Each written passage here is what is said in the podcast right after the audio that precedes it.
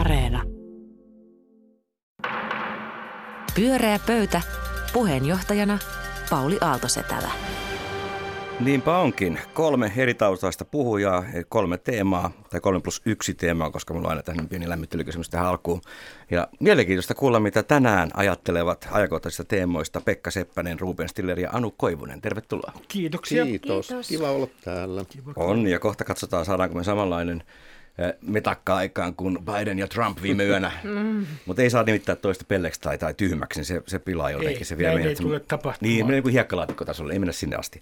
Mutta hei, mun ensimmäinen kysymys on oikeastaan kyllä tosi, tosi vakava, sillä nyt voi olla, että tänä vuonna me emme tiedä, mitä jääkiekkoilijat ajattelevat itsenäisyydestä. Linnan juhlat on peruttu.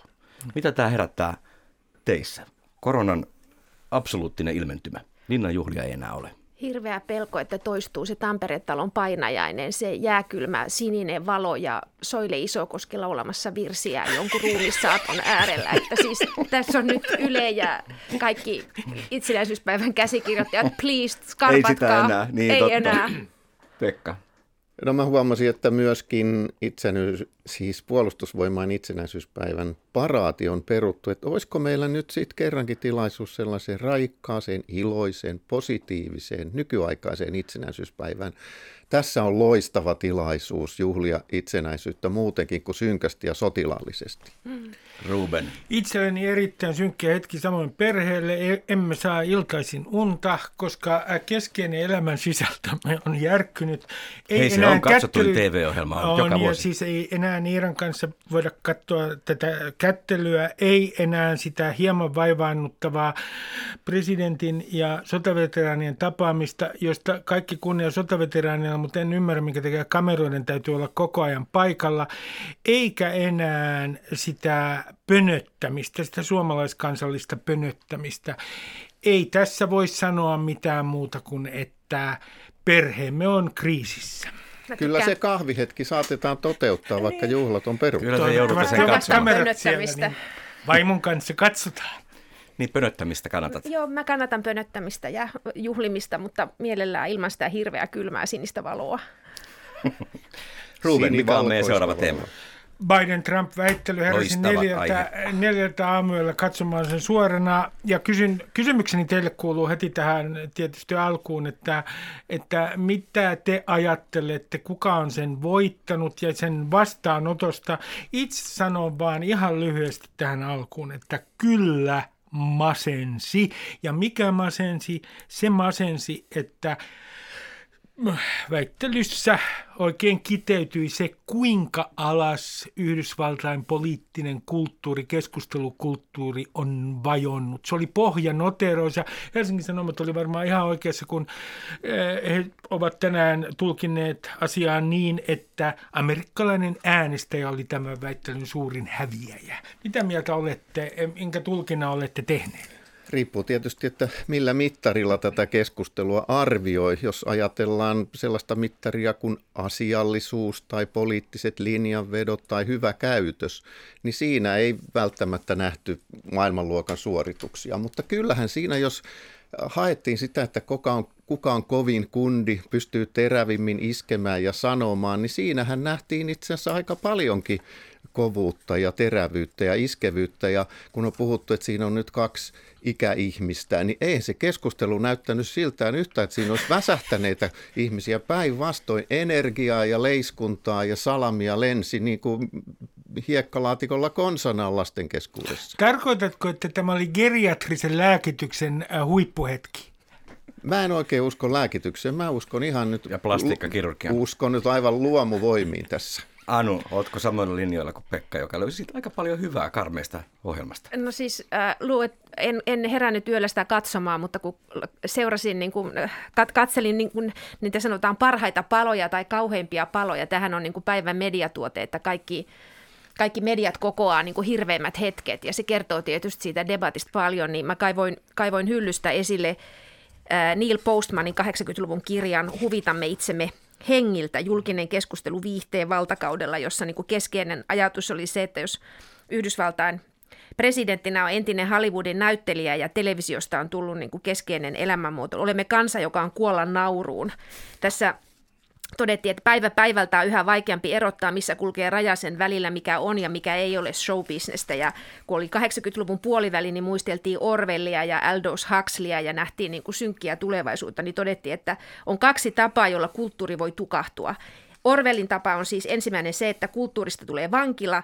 Toinen Huxleyn tapa on se, että kulttuurista tulee varieteetä. Ja kyllähän tämä on niin kuin, tämä ei kahdeksankymmentäluvulla ollut Suomessa mitään totta, kun meillä oli ne niin kuin pari kanavaa ja Ja, ja ihan toinen todellisuus vielä kahdeksankymmentäluvun puolivälissä, mutta tämähän on just se, että kaikki vakavuus on poissa, että kyllä mua itkettää, musta se oli kauheeta. Niin kaikki substanssi puuttu, se on juuri näin. Hieno sitaatti. Erittäin hieno sitaatti. Kun katsot Trumpin tätä ää, väittelytaktiikkaa, niin sehän oli tietysti sen, että hän nyt käyttäytyi suunnilleen samoin, mutta vieläkin ehkä aggressiivisemmin kuin vuonna kaksituhattakuusitoista Hillary Clintonia vastaan. Nyt sanon jotain henkilökohtaisen mielipiteeni hänestä. Trump on fasisti. Ja perustelen sen nyt kahdella tapaa tämän vaaliväittelyn yhteydessä. Me Pe- Pekka tuolla valmistautuu. Trump valmistautuu. Ensinnäkin hän mobilisoi oman äänestäjäkuntansa niin kuin fasistisen äh, mobilisoi, toisin sanoen yrittää luoda vastakkainasettelua, että kaikki keinot ovat sallittuja. Hän on siis propagandassaan, hän on aivan niin kuin Goebbelsin oppikirjan mukaan. Toiseksi entistä raskauttavampi todiste. Se, että hän nimenomaan jo etukäteen on asettanut vaalien tuloksen kyseenalaiseksi. Näinhän fasisti niin toimii. Joo, joo. Näinhän fasisti toimii. Ja kyllähän Trump tosiaan Goebbelsin oppeja noudatti. Muistaakseni se oli Goebbels, joka sanoi, että mitä suurempi valhe, sitä useammat siihen uskovat. Ja Ja kyllähän Trump, jos tässä nyt mitataan sitä, että kuka puhui enemmän totta ja kuka enemmän höpö, höpö asioita, niin Trumphan suorastaan puputti ja toisti koko ajan asioita, jotka todennäköisesti eivät pidä lainkaan eikä, paikkansa. Eikä todellisuudessakaan. Mutta edelleenkin tarkkailisin tätä muustakin kuin totuudellisesta näkökulmasta. Tämä saattaa olla juuri se asia, joka vetoaa kansalaisiin, koska hänhän todella dominoi ja otti johtoaseman tässä keskustelussa. Hän onnistui jopa moderaattorilta, siis toimittajalta viemään lelut käsistä, kun toimittaja yritti keskeyttää ja puhua paljon. Toimittaja niin oli Trump, huono, toimittaja oli heikko. Aivan, mutta Trump, totta, että Trump jatkoi vaan keskustelua eikä lopettanut. Trump hiljaa, niin, niin, niin, eikä, näin sen olisi nyt sanoa. niin, niin, niin, tota, luuletteko, että hän saa siellä uusia äänestäjiä? Aika moni jenkkianalytikko oli sitä mieltä, että nyt olisi pitänyt vakuuttaa amerikkalaiset naiset, että enää ne ei voi puhua ei vaan sille omalle vanhalle no yleisölle, ei tuolla puheella. Mutta toi on just tota, että silloin, jos tällä tavalla argumentoidaan, niin silloin oletetaan, että tällä jotakin merkitystä. Ja tämähän on se hirveä tragedia tässä, et että, että tämä on niin kuin täysin vaan ikään kuin, mitä, just että mitä isommat otsikot, mitä isommat naurut, mitä niin kuin haisevammat jutut, mitä siis tavallaan se on se tässä se kauhea juttu, että siis tämä on niin kuin, miten sitä pystyy katsomaan, se on ihan järkyttävää katsottavaa juuri siitä näkökulmasta, että jos tämä on tauti, joka leviää, niin koska minä vuonna se on meillä. Mm. Nyt haluaisin kuitenkin muistuttaa, että siinähän oli kaksi keskustelijaa. Siellä oli myös tämä vastakilpailija Joe Biden, joka siis nyt esiintyi pitkään kaikkien nähden. Hyvin. Ja hän puhui hyvin, hän puhui asiaa, hän puhui järkeä. Hänenkin niin kuin, mun mielestä pisteet nousivat tässä. No, mä, mä, nyt mä olen vähän eri mieltä. Siis, äh, kun äh, on todettu, että Biden niin kuin, ylitti odotukset, niin mun täytyy silloin kysyä, että kuinka paljon rimaa on nostettu maanpinnan yli, yläpuolelle. Että kyllähän minä, joka olen siis Bidenin intohimoinen kannattaja tietenkin näissä vaaleissa, mutta mun täytyy sanoa, että kyllä demokraattien ehdokas on heikko. Ja eikö siellä? Siis minkä takia näitä vanhoja ukkoja satelee? Missä on Yhdysvaltain politiikan milleniaalit esimerkiksi. Mistä johtuu, että, että kaikki kolme, esimerkiksi Bernie Sanders, kaikki vanhoja ukkoja. Katsokaa Suomen hallitusta ja katsokaa kuinka hyvin meillä menee, kun siellä on tätä nuorta vireyttä. No, eduskunnassa puhutaan, että tämä sosialismin tiellä ollaan, että kyllähän tässä niin kuin pahat merkit on Suomenkin retoriikassa, että Aika, aika isoilla ei kirjaimilla. Tuotakaan, se on niin. Totta. Entäs tämä Anun hyvä kommentti siitä, että kyse ei ollutkaan vaikuttamisesta, vaan varieteesta?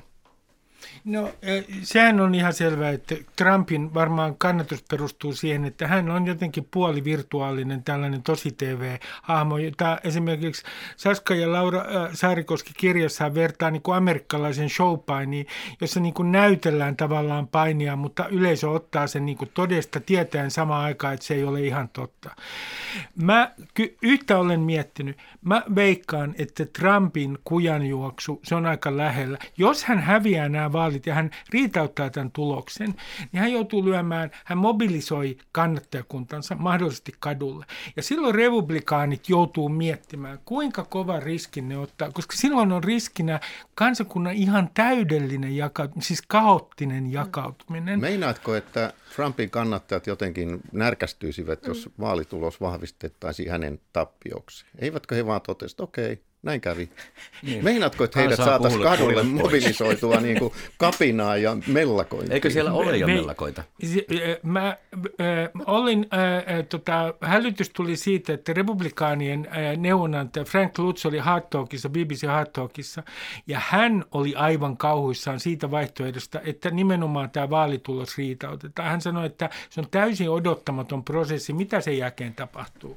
Sehän on ollut Trumpin tapa myös liiketoiminnassa, siinä käydä oikeutta niin, niin kauan kuin mahdollista, lykätä kaikkia asioita. Mutta mut tämä liittyy just tähän, että anteeksi, että kun mä oon vaan tässä kauhumoodissa, mutta siis musta se on niinku just se, että nyt niinku tavallaan ihan, se on niinku osa tätä meidän viihtymistä, että me spekuloidaan sillä, että minkälaiseen kaaukseen maa voi joutua ja miten mm. äänestystulos kiistetään ja kuinka kauan postiäänten laskeminen kestää. Ja se on niinku avoimesti pöydällä tällaisena, niinku, tämä liittyy tähän. Pyörää pöytä. Ja suora syyskuinen lähetys ja seuraavan teeman meille esittelee professori Anu Koivunen. Anna tulla. Ja nyt vaihdan ihan modusta, koska tämähän on siis eilinen päivä, kaksoiskansalaisen unelmapäivä. Politico julkaisi uutisen, jonka mukaan siis Suomen pääministeri edustaa myös Ruotsia E U:n huippukokouksessa, koska Stefan Löfvenin äiti on kuollut ja hänet haudataan samana päivänä kuin on huippukokous. Ja tänään äh, luen, että Stefan Löfven on todennut, että vi tykkää så lika Finland och vi, att vi gör detta med trygghet. Me ollaan niin samanmielisiä Suomia me, että tämä turvallisesti voidaan tehdä. Huippukokouksessa on agendalla suhteet Turkkiin ja Kiinaan, Valko-Venäjään ja Navalnin myrkytykseen.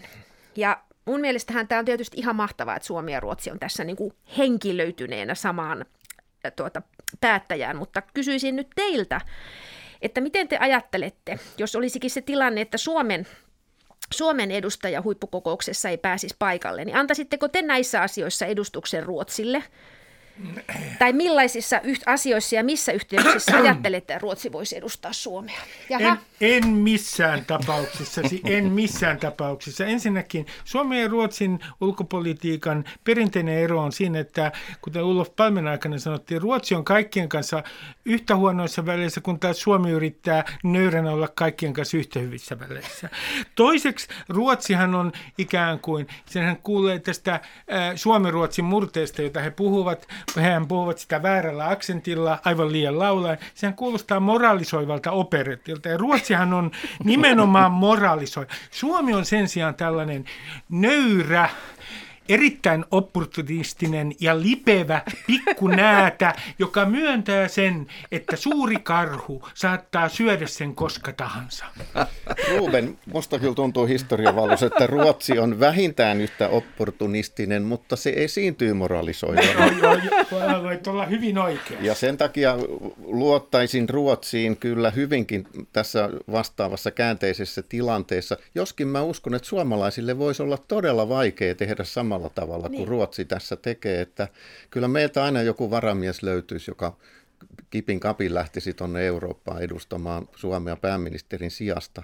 Mutta kyllähän tässä tietysti heti tulee mieleen, että onhan Ruotsillakin ministereitä, varapääministereitä, jota voisi lähettää. Että onko tässä jonkunnäköinen pieni kepillä jäätä koettelu, että voisiko Suomen ja Ruotsin yhteyttä, kenties jopa mahdollista valtioliittoa, alkaa tällä tavalla rakentamaan näistä pienistä asioista. Mä oon niin kauan johtanut pohjoismaisia yhteyttä, mä oon tosi iloinen, että Suomi johtaisi kaikkia pohjoismaita, mutta tässä on kuitenkin, hehän lähettää tämmöisen niin kuin ovelan takin sinne. E U-ministeri Hans Dahlgren on kuitenkin kokouksessa läsnä. Hän varmaan vahtii, että Marin ei kuitenkaan lupaa jotain, mitä ja tämä on mitä ihan selvä, että, että eihän meiltäkin, kun pääministeriötä lähtee, niin siellähän on iso joukko avustajia, avustajia ja, ja virkamiehiä, jotka todennäköisesti ne nuotit ja paperit ja päätökset kirjoittaa, että sitten nämä on niin enemmän edustushenkilöitä, että tuskin siellä extemporea paljon päätetään ainakaan päämiesten kesken. Mutta, mutta edelleen Suomen ja Ruotsin valtioliitto vuonna tuhatyhdeksänsataaneljäkymmentä, se törmäsi Saksan ja Neuvostoliiton vastustukseen. Nyt olisi hyvä aloittaa uudestaan. Kannatan voimallisesti, mutta ajattelen myös, että siis jos Suomesta, jos niin kuin tavallaan Ruotsi edustaa Suomea keskusteluissa, miten E U suhtautuu Navalnin myrkytykseen tai Valko-Venäjään, niin kyllä mä luulen, että meillä jotkut seurat ja, ja erilaiset merkittävät piirit niin kuin kyllä alkaisivat kiehua. Että mä luulen, että tämä onnistuu helpommin tähän suuntaan, koska mä oon nähnyt, nähnyt niin kuin Ruotsin ruotsalaiset Twitterissä on ihan sitä mieltä, että näin hyvissä väleissä me ollaan, että kyllä on kiva juttu. Meillä, meillä jätettäisiin äiti haudat, hautaamatta ja lähetettäisiin sinne valtion päämies. Otetaan tämä Navalnin myrkytys. Siis sehän käy, että, että Suomi edustaa Ruotsia, mutta se, että Ruotsi edustaisi Suomea, niin Ruotsihan saattaisi mennä tässä Navalnin myrkytyksessä aivan liian pitkälle, syyttää Venäjää aivan Ei. liian kiihkeästi, koska Suomi on tunnetusti tasapainottelee. Niin Navalnin myrkytys tietenkin tuomitaan, sanoo. Mutta sitten on otettava, jos Suomi on ulkopoliittisesti realisti, pitää ottaa huomioon myös se Putinin ehdottama teoria, että Navalnin niin kuin itsensä myrkytti siinä Novitšokilla, kun ei ollut muutakaan tekemistä. Suomi joutuu ottamaan Venäjän aivan eri tavalla huomioon kuin Ruotsi. Mutta jos Ruotsin sisäpolitiikasta tätä asiaa tarkastelee, niin voisi ajatella, että koska Löfvenillä on tosi monella tavalla tiukat paikat tällä hetkellä, niin ehkä Löfven tarvitsee Sanna Marinin gloriaa vähän niin kuin avukseen. Että tässä voisi ajatella myös niin, että tässä niin kuin haetaan vähän vetoapua, että Suomeenhan on usein haettu niin kuin vetoapua Ruotsista johonkin Kiva suuntaan, mutta joskus. Mun mielestä tämä voisi nyt niin kuin mennä, että tuota, tämä on kiinnostavaa nähdä, että jos tästä tulee malli, mutta tämä sopii mulle. Mahtavaa. Ja sehän Mut. olisi uusi liiketoimintamalli, että Marin käy edustamassa maata toisensa perään. Sehän on, hänhän voisi edustaa koko mm, Eurooppaa, ellei koko maailmaa mm. sitten, kun pienet ufomiehet tänne tulevat. Mutta mun mielestä tätä yhteistyötä voisi tietysti laventaa muillekin aloille, että esimerkiksi Euroviisuissa Suomi ja Ruotsi voisi hyvinkin lähettää mm. yhteisen edustajan, niin tahtosti menestyä. Jääkiekossa, jääkiekossa niin, mm. no, jalkapallossa. No jalkapallossa mm. eri toteen. Nyt tämä menee jotenkin todella ikäväksi tämä keskustelu. Mun täytyy sanoa, ja mä tiedän, että Anu on tästä aivan eri mieltä, mutta siis on asia, missä Ruotsi ei saisi mielestäni missään tapauksessa edustaa Suomea, ja se on koronatiedotus. Ruotsin koronatiedotus ja sen median koronatiedotus minusta muistuttaa enemmän disinformaatiokampanjaa, jonka on niin kuin Tegnell allekirjoittaa toimittajien jutut aika pitkälti. Suomen äh, lehdistön koronakriittisyys suhteessa viranomaisiin ja poliitikkoihin on ollut aivan toista luokkaa. Ja tässä on tapahtunut sellainen käänne, että ihmettelen, koska esimerkiksi poliittisessa journalismissa niin ruotsalaisethan ovat toimittajat olleet paljon kriittisempiä ja siellä debatti on varsin korkeatasosta poliittisesti, mutta koronatiedotukseen olen Ruotsin kohdalla todella Totta muuta, pettynyt. Hyvä pointti. Ja, ja sittenhän tässä on tämmöinenkin mahdollisuus, että nämä Suomen itsenäisyyspäiväkekkerit järjestettäisiinkin Tukholmassa Kuninkaan linnassa, koska siellä näistä etäisyyksistä ei sillä tavalla välitetä. Se on totta, siellä ei ole mitään te, rajoituksia. Te, täällä on siis valtava disinformaation valolla, kun te ette tiedä, että ruotsalaiset pitää näitä etäisyyksiä ilman, että siellä, tämähän on se koko heidän kes, niin kuin ja vaikka Tanskassa kierrettiin. Niin. Ja yritettiin estää ihmisten liikkeet, niin kuitenkin ruotsalaiset kuluttaa ihan yhtä vähän. He tottelee kyllä, vaikkei viranomaiset ole määrännytkään. Minusta kannattaa ottaa huomioon myös tämä mentaliteettien ero. Että meillähän on täällä Suomessa edelleen sellainen alemmuuskompleksi suhteessa Ruotsiin, suomalainen mentaliteetti suhteessa Ruotsiin, jos karrikoin paitsi se... Että... Venäjäpolitiikassa. En, en. Paitsi Venäjäpolitiikassa. jos, sitä, jos sitä vertaan Suomea ja Ruotsiin, niin Suomi, Suomi on niin kuin sukujuhlissa se hieman äh, nousukasmainen merkitys, ekonomi, joka luulee, että oranssit housut ovat muodikkaat. Ja sitten se tapaa Ruotsin, joka on, siis, jo, joka on suuryrityksen omistaja. Ja tämä ruotsalainen sukulainen keskustelee tämän merkonomin kanssa näennäisen tasa-arvoisesti, mutta kuitenkin niin maireasti, että koko ajan on sellainen tunne, että katsotaan ylhäältä päin. Sä oot ollut Tää... jossain meidän firman tilaisuudessa. Täs, täs, ai, Ruotsi herättää aina nämä samat tarinat. Tämä on kyllä niinku ihan takuuvarma suomalaisille. Paitsi, että nyt on ollut kyllä, ei ole ollut tästä uutisesta mitään erityistä keskustelua. Tämä ei jostain syystä siellä preikannut missään tämä niin. uutinen, vaikka se on aika mielenkiintoinen kyllä. Etenkin sitten kokouksen aikana pitää niin. seurata, mitä tapahtuu. Ja sitten jos vertaa Marinia ja Löfveniä, siis Ruotsin pääministeriä. Hyvin me... samat. Se oli sosiaalidemokraatteja molemmat. Niin, niin si, just, me puhutaan äh, kukkavertauksia nyt, koska hippinä rakastan niitä. Ruben on tänään niin, aika niin meillähän on tämä kukoistava orkidea, joka on siis vaaleanpunainen, tai tummanpunainen tämä, siis Sanna Marin. Ja sen rinnalla tämä Löfven. Tämä, tämä laskostunut leskenlehti. Mutta kattokaa nyt vaan kuitenkin tämä väärä, tulee nootti. väärän pääministerin päivä. Tässä on joku juoni, että siellä on joku vaikea päätös, joka voidaan nyt sitten Suomen syyksi laittaa. Pyörää pöytä. Pyöreä pöytä on tänään hyvässä, hyvässä iskussa ja viimeiseen teemaan, niin olepa hyvä Pekka, mistä puhumme? Suomen hallitus päätti eilen, että alkoholin anniskelu on ensi viikon torstaista lähtien sallittua vain kello kaksikymmentäneljä saakka. Ymmärrettävistä ja kaikkien tietämistä syistä. Jäin tätä pohtimaan, että miksi juuri kello kaksikymmentäneljä, jos kerran tämä loppuillan tötöily kännissä, kapakoissa on ongelma, niin kyllähän sitä tötöilyä nyt saadaan aikaiseksi siinä vähän ennen kaksikymmentäneljääkin, että miksei esimerkiksi lakkauteta anniskelua kello kaksikymmentäkaksi tai kaksikymmentäyksi. Mitä olette mieltä? No nyt haluan, tämä on, tulee järkytyksenä kaikille pyöreän pöydän jäsenille ja kuuntelijoille, mutta haluan lähestyä tätä kysymystä kerrankin, joka ei ole minulle ominaista rationaalisesti. No hei, tämä on vaitteeksi kyllä kiva. Tämä on ihan historiallinen hetki. On, anna tulla. Haluaisin, haluaisin, haluaisin tietää, että onko missään laskelmaa, millä tavalla tartuntojen todennäköisyys lisääntyy tai kuinka paljon ihmisiä on kaksikymmentäkaksi ja kaksikymmentäneljä välillä liikkeelle. Sitä on hyvin vaikea laskea, koska sitten ne, jotka todella haluavat juhlia, niin tulevat vaan aikaisemmin niin kuin paikalle. Ja tota, mulle sopisi tämä kaksikymmentäkaksi ihan loistavasti henkilökohtaisesti sen takia, että mua niin todella ottaa aivoja. Minä olen juonut elämäni aikana paljon viinaa. Tota, niin mua ottaa päähän tämä koko ajatus, että tämä viina on se vapauden symboli ja se, että aukioloaika on niin kuin länsimaalaisen vapauden joku niin kuin ehdoton merkki. Valomerkki on länsimaalaisen vapauden niin kuin se gongi, jota soitetaan.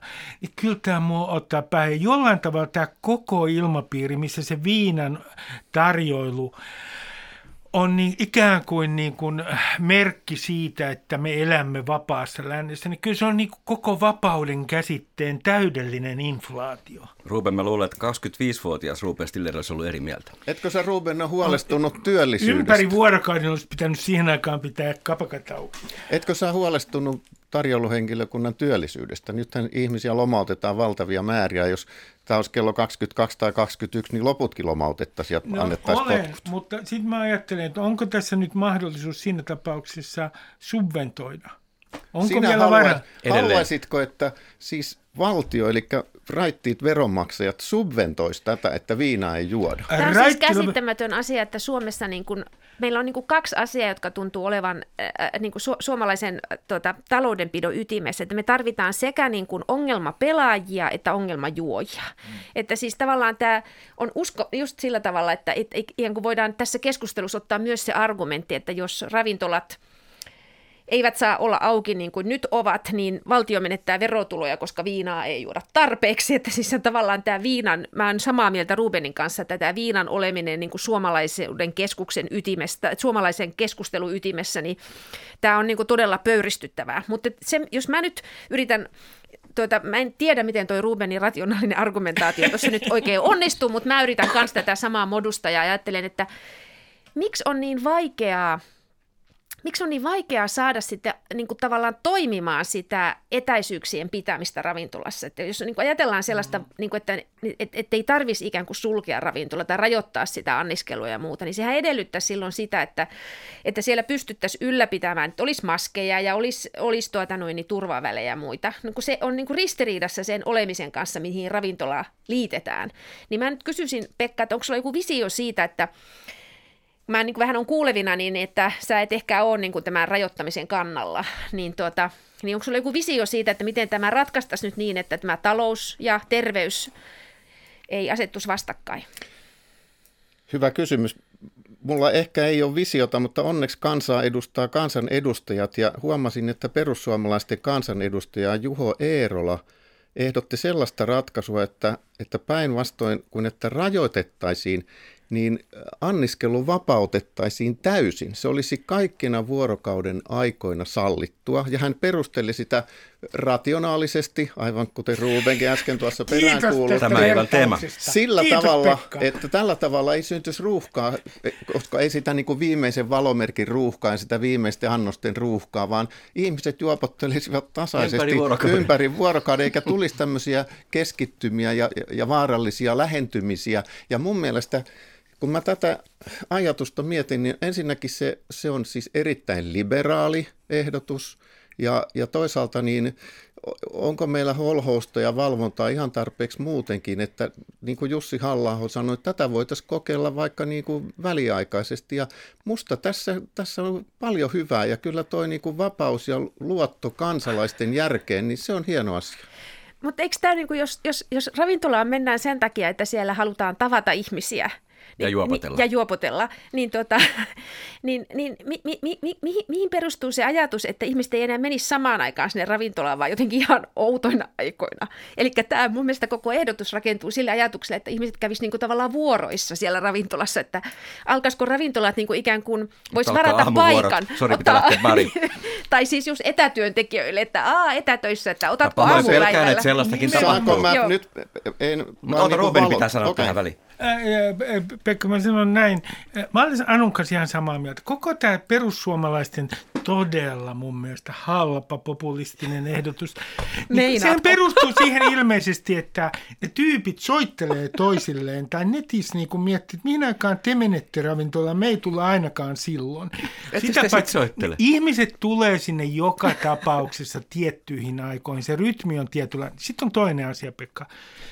Kun ne on aamuun asti auki, niin sehän tietää sitä, että suomalainen ihminen vetää totaaliset pleksit ja sen jälkeen käyttäytyy, niin että ei voi edes käyttää sanaa väli, puhumattakaan turvavälistä, suhteessa toisiin ihmisiin.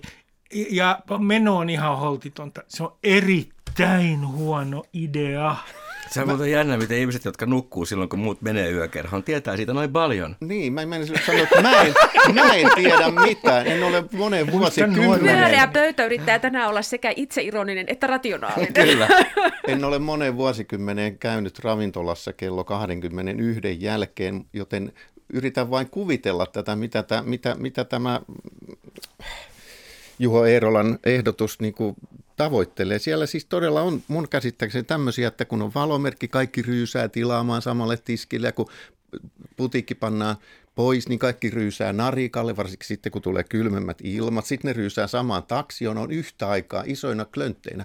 Tällä tavalla saataisiin tämä siroteltua. Musta tämä on rationaalinen, voi olla, että se on tyhmä ehdotus ja vaarallinen, mutta se on rationaalinen. Mutta eihän se ole rationaalinen, koska sehän edellyttää sitä, että ihmisille sanotaan, että oi, et sä et saa tänään lähteä yhdeltä kotiin, etkä kahdelta kotiin. Kolmelta kolme vuoroon jo, kolme vuoroon jo täynnä, että pitää istua vielä täällä näin, tai saa tulla vasta viideltä. Keskustellaanpa nyt asiallisesti, vaikka perussuomalaisten ehdotuksesta onkin kysymys. Mä otan yhden esimerkiksi. Mä oon ollut muutamassa tilaisuudessa, missä on ollut niinku ikään kuin maskipakko, ja sitten on ollut jonkinlainen jälkitilaisuus, jossa ihmiset syö jotain, niin, jossa ihmiset joutuu syömään tai juomaan jotain, niin on ihan selvää, että vaik- vaikka siellä pidetään turvavälejä niin kuin aluksi, niin ei siinä vaiheessa, kun ollaan niin kuin jossain tämmöisessä ihan selvinpäin, siis semmoisessa tilanteessa, missä syödään ja juodaan, turvavälit katoaa. Se sama on kokemus, ihan sama kokemus. Kieltolaki, okei. Okay. Käännän takkini. Kieltolaki. Ei alkoholia kenellekään lainkaan. Nyt puhutaan asiaa. Vihdoinkin asiaa. Niin, siis mä, mä, mä olisin kans mun mielestä tämä ravintola-asia olisi paljon helpompi käsitellä, jos näkisi paljon enemmän kasvomaskia Helsingin keskustassa. Että et mun mielestä se, siihen olisi paljon helpompi niin kuin tavallaan suhtautua kriittisesti, että kyllä mä nyt olisin sulkemassa niitä viimeistään puolilta öin. Ja mä en voi ymmärtää, että mikä siinä on nyt niin vaikeaa, että ei voi laittaa siellä purassa sitä kasvomaskia päälle. Pyörää pöytä. Pyöreä pöytä oli tänään hyvässä terässä. Kiitos, kiitos teille. Eikä tämä mennyt ihan tämmöisen Yhdysvaltain presidenttivaaliväittelyksikään. Ja nyt annettiin vielä käsky kaikille, että laittakaa se julkisissa tiloissa se maski naamaan. Ja, ja kiitoksia Pekka Seppänen, Ruben Stiller ja Anu Koivunen. Tämän jälkeen puhumme puista, parhaista ystävistämme. Nimeni on Pauli Aalto-Setälä. Hei hei. Pyöreä pöytä.